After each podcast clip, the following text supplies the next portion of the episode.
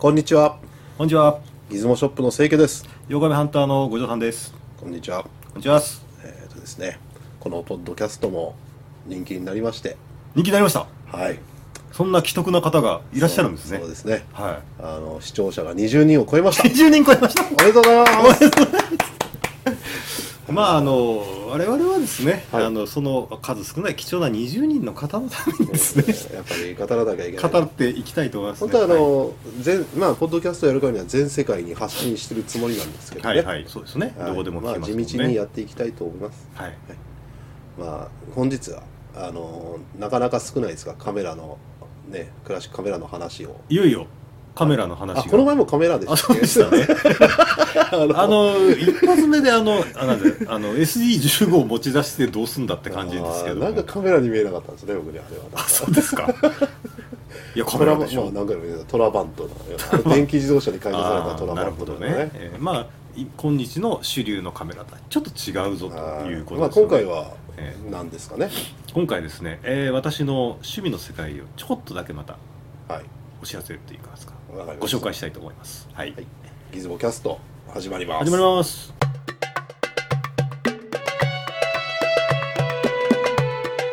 いつもキャストえー本日はあの五条さんのコレクションの大事なコレクションの中の一つでカメラを一つ選んでもらいましたけどこれは何というカメラですかえーとですねこれはですね、えーちょっとここに現物ありますけども、はいフォールディングカメラもしくはスプリングカメラと呼ばれてる、はい要はあの蛇腹のカメラですねああですね昔って感じしますよね、はいで、まあ、ちょっと蛇腹カメラについてちょっとまあいろいろと言いますと、うんえー1950年代ですね、はい、えーこの手の蛇腹カメラが、えー人気があったと言いますか、まあ、はい主流だったと言いますかね、はいかつてのはい、 1950年代がまあメインですね、はい、えーまあ、もちろんそれ以前の古いカメラいっぱいありますけども、はいまあ、一般に出回ったのはまあ50年代ぐらいじゃないかと、はい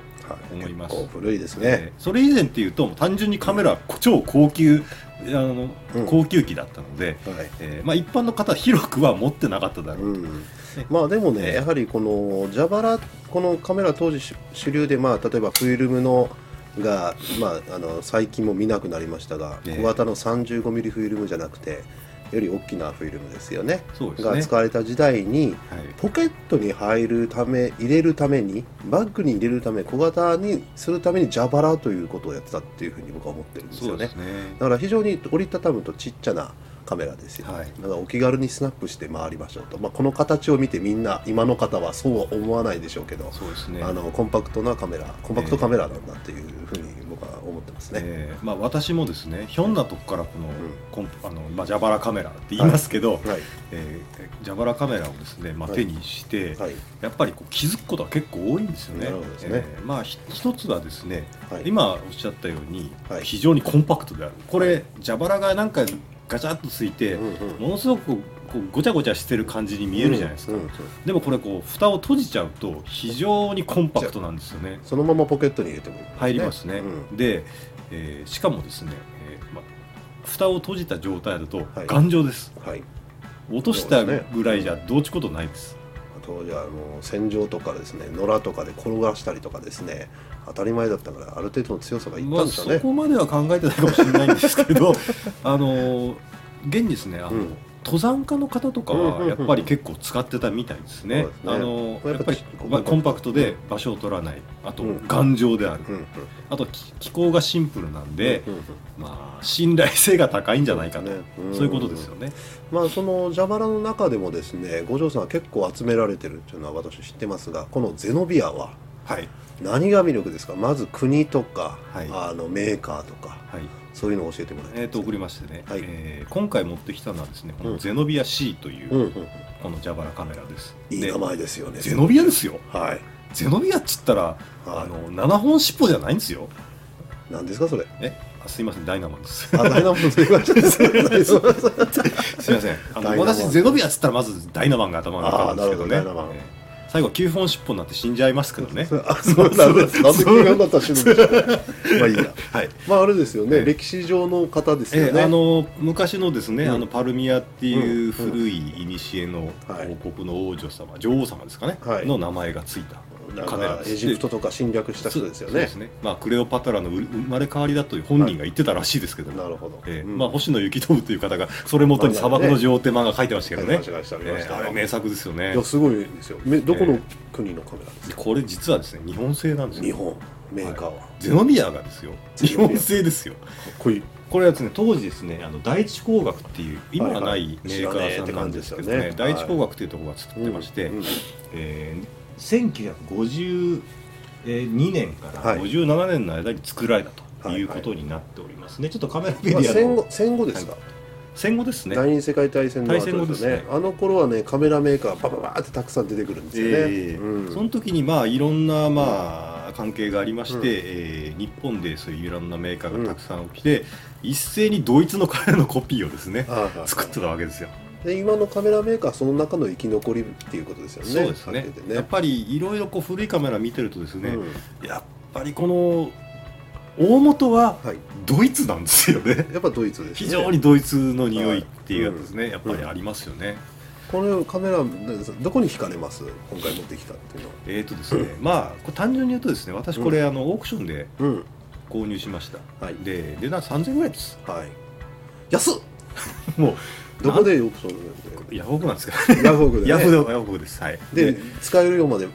修理したんでしょえーとですね、えーでこのゼノビアに関してはですね、はいえー写真非常に汚かったんですけど、うんうんやってきたものが、まあ、結構状態良かったんですよ、うんうんうんであまそうああの軽く、えーえーとですねヘリコ移動といいますか前玉が動くように、はいはいまあ、外して、うんグリス塗り直して、うんあとシャッターの汚れちょっと拭いてやったり、はいレンズを拭いてやったり、はいあと全体にちょっと磨いてあげるとか、うんうんうんまあ、あと1950年代のカメラですもかうら非ね常にこれあのー程度いいですねあのーこのペイントの部分とかが全然落ちてないし、えーこれあうの、ん珍しいって言いますかねあの純正の革ケースがついてたんで、うんまあ、あんまりこう痛みってなかったですね、いややっぱとは言いながらそんな50何年60年持ったようなカメラに見えないですよそうですねご今い2014年でしょ、はいだからこれ、えー、何年ですか60年はい以上のめちゃくちゃ前の程カメラ度ですいいね、ええこれはいずれ高くなるかもしれないんで大事にしときましょうよそれがですね今現在だとまあ大体3000円前後ですね、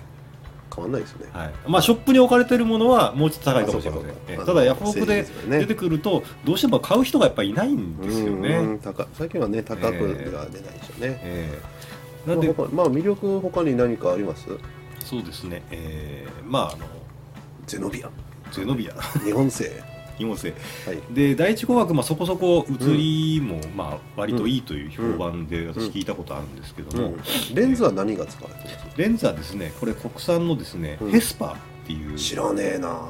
知らねえなってレンズ構成とかわかんないですよねえーとですね、えーまあ、アナスティグマットって書いてありますんで、うんおそらく普通の3枚のトリプレットですねトリプレットか、はいなるほどね、えーでうんゼノビア C の、えー後期版といいますうか、ん後のバージョンでこの4枚型のネオヘスパーっていうのがついてます、はいはいでおそらくテッサーですこテッれサーコピーか、はい、テッサーコピーですね、まあ、でこれあの明るさはどのぐらいですかレンズのレンズの明るさはですね、はいえー F 値3.5ですね、うんの焦点距離 75mm と、まああれですよね、ええろあのサイズがあの中盤のサイズなんで結構明るい類でしょうねこの大きさでねこれあの当時うのん見てますと、うん大体みんなそうなんですよ、うんこの100、えー使ってるフィルムが120フィルム使ってるんですけど、120フィルムで、まあ、64もしくは66で撮る、はいまあ、二眼レフもそうなんですけど、スタンダードがおよそ F 値3.5なんですよ結構やっぱりレンズ当時よ横並びなんでしょうね大体ですね、うんそれが標準っぽいですね今だったら例えば 50mm が1.4とか、うんうんまあ、そういうスタンダード的なものあるじゃないですか、うん当時は3.5です大体、うんうん見て見て面白いなと思ったんですね、はいやっぱり主流といいますか、うん一番当時の、まあ、技術的な問題とかまあ、あのそうねいう分実はで F 値ってそうねなっちゃうんですフよねィルムの大きさが大きくなるとあの F 値が上がっちゃうんですよあーだからほらこれが 35mm のフィルム使うカメラだったら結構明るいものにされるんですよねあーなるほどですね、まあこれシャッターは何がついてますかね。シャッターはですね、えー第一レイピッドってありますね知らねまあ、第一工学もまあ 自社、まあ、自社ブランドのシャッターユニットを使ってるんでしょうね。うんだからおよそもう国産ですね。え、うんまあはい同じメーカーでレンズもシャッターも作ってるのは当時はすごいですよねこれなかなかですね。なんとよく見たらシンクロがついてるじゃないですかこのシンクロのこのほらレンズも、はい。これもシンクロ端子がついてまして、ねフラッシえーュつけなきゃいけないですねフラッシュもまあつけてうん撮れますあと。れを見ると本当にピカピカ綺麗ですね本当ねえーロゴもかっこいいですねゼノビアっていうこうちょっとこう筆記体っぽいですねつながった字で書いてありますね、うんで、えーシャッターボタンは、うんえー左側になりますはああ当時はやるんですいよ、あのーまあ蓋の関係で、うんうんあのーこの当時のシャッターユニットっていうのは全部頭レンズの、まあ、うん一番前の方についてますので、はいえーそのレンズの方からボディまで、まああのこう、うんリンクって言いますかね、うんうんそういう伝える機構が必要なんですよね。まあ、レンズ側にシャッターつけるのが一番簡単なんですけどえボディ側にとりあえずつけたっていうのはもうユーザーに対して的に優れ当時は優れてたわけですよえええでもあの左だったとそうですね。これ、うん単純に蓋が左についてるからですね。で、右側のボタンは蓋を開けるボタンがついてあま あす。よくありますねえーどうで、もねまあ、その、なんでこういう形になったかっていうのも、まあ、ベースがですね、あのはい、イコンダのコピーだったというですね。ねまあ当時はねえー当時のあのカメラってうんやっぱりうんいろんなメーカーぐちゃぐちゃありましたけど、うん大体そのイコンタのコピーとかその辺から来てるみたいなんですようんなるねほどねうんだからどうしてもイコンタのスタイリングをそのまま真似してるんで、うん同じような仕様になってるなるほどただまあこれで優れてるのはそのシャッターがボディシャッターボディリリースになってて、わざわざリンクを返してうんやってますよと、まあそこで真面目にコピーしてますよっていうところなんでしょうね、まあ、ジャバラもね綺麗だし、本当に程度いい、まあ、これで写りについてですねえあの五条さんが撮られた写真をあの今見てるんですがえはいあまたちょっと つつつたない作品上がってますけども、ええはいうんちえー、とカメラトークの方にまあ何枚かゃ上げんてとます撮れてるじゃないいです か撮れますよ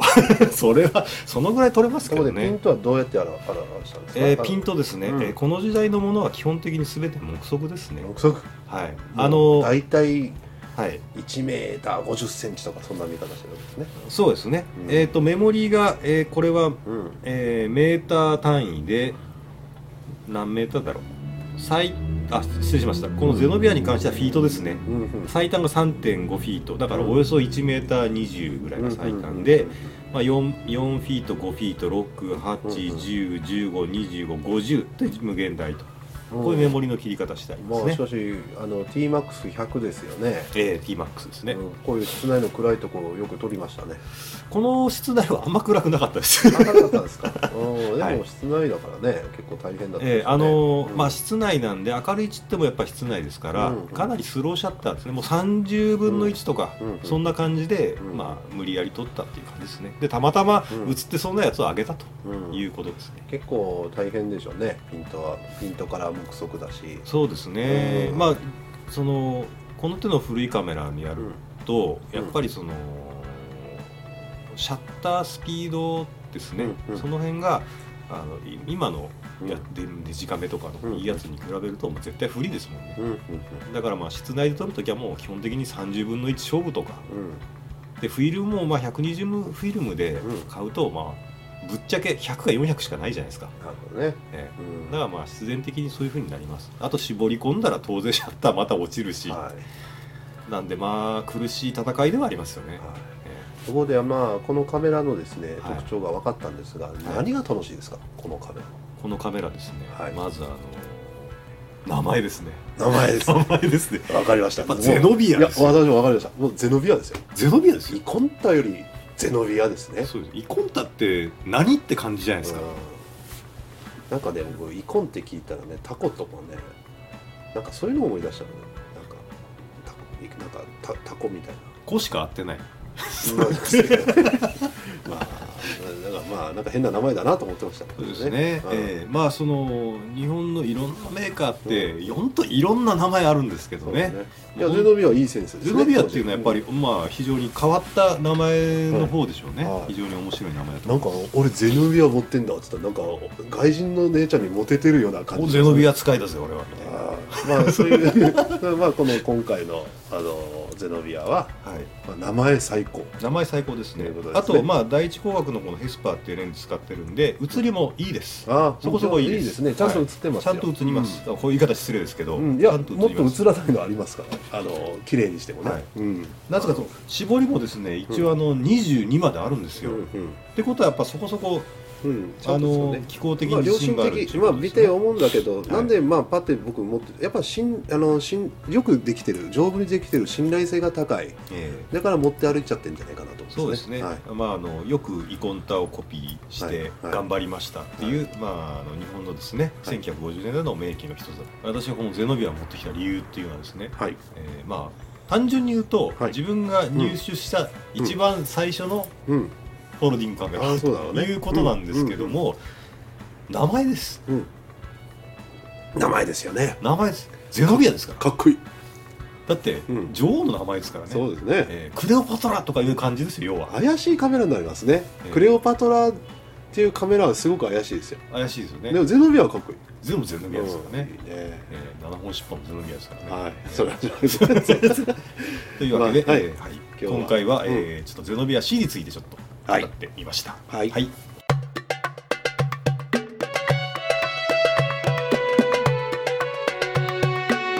つもキャスト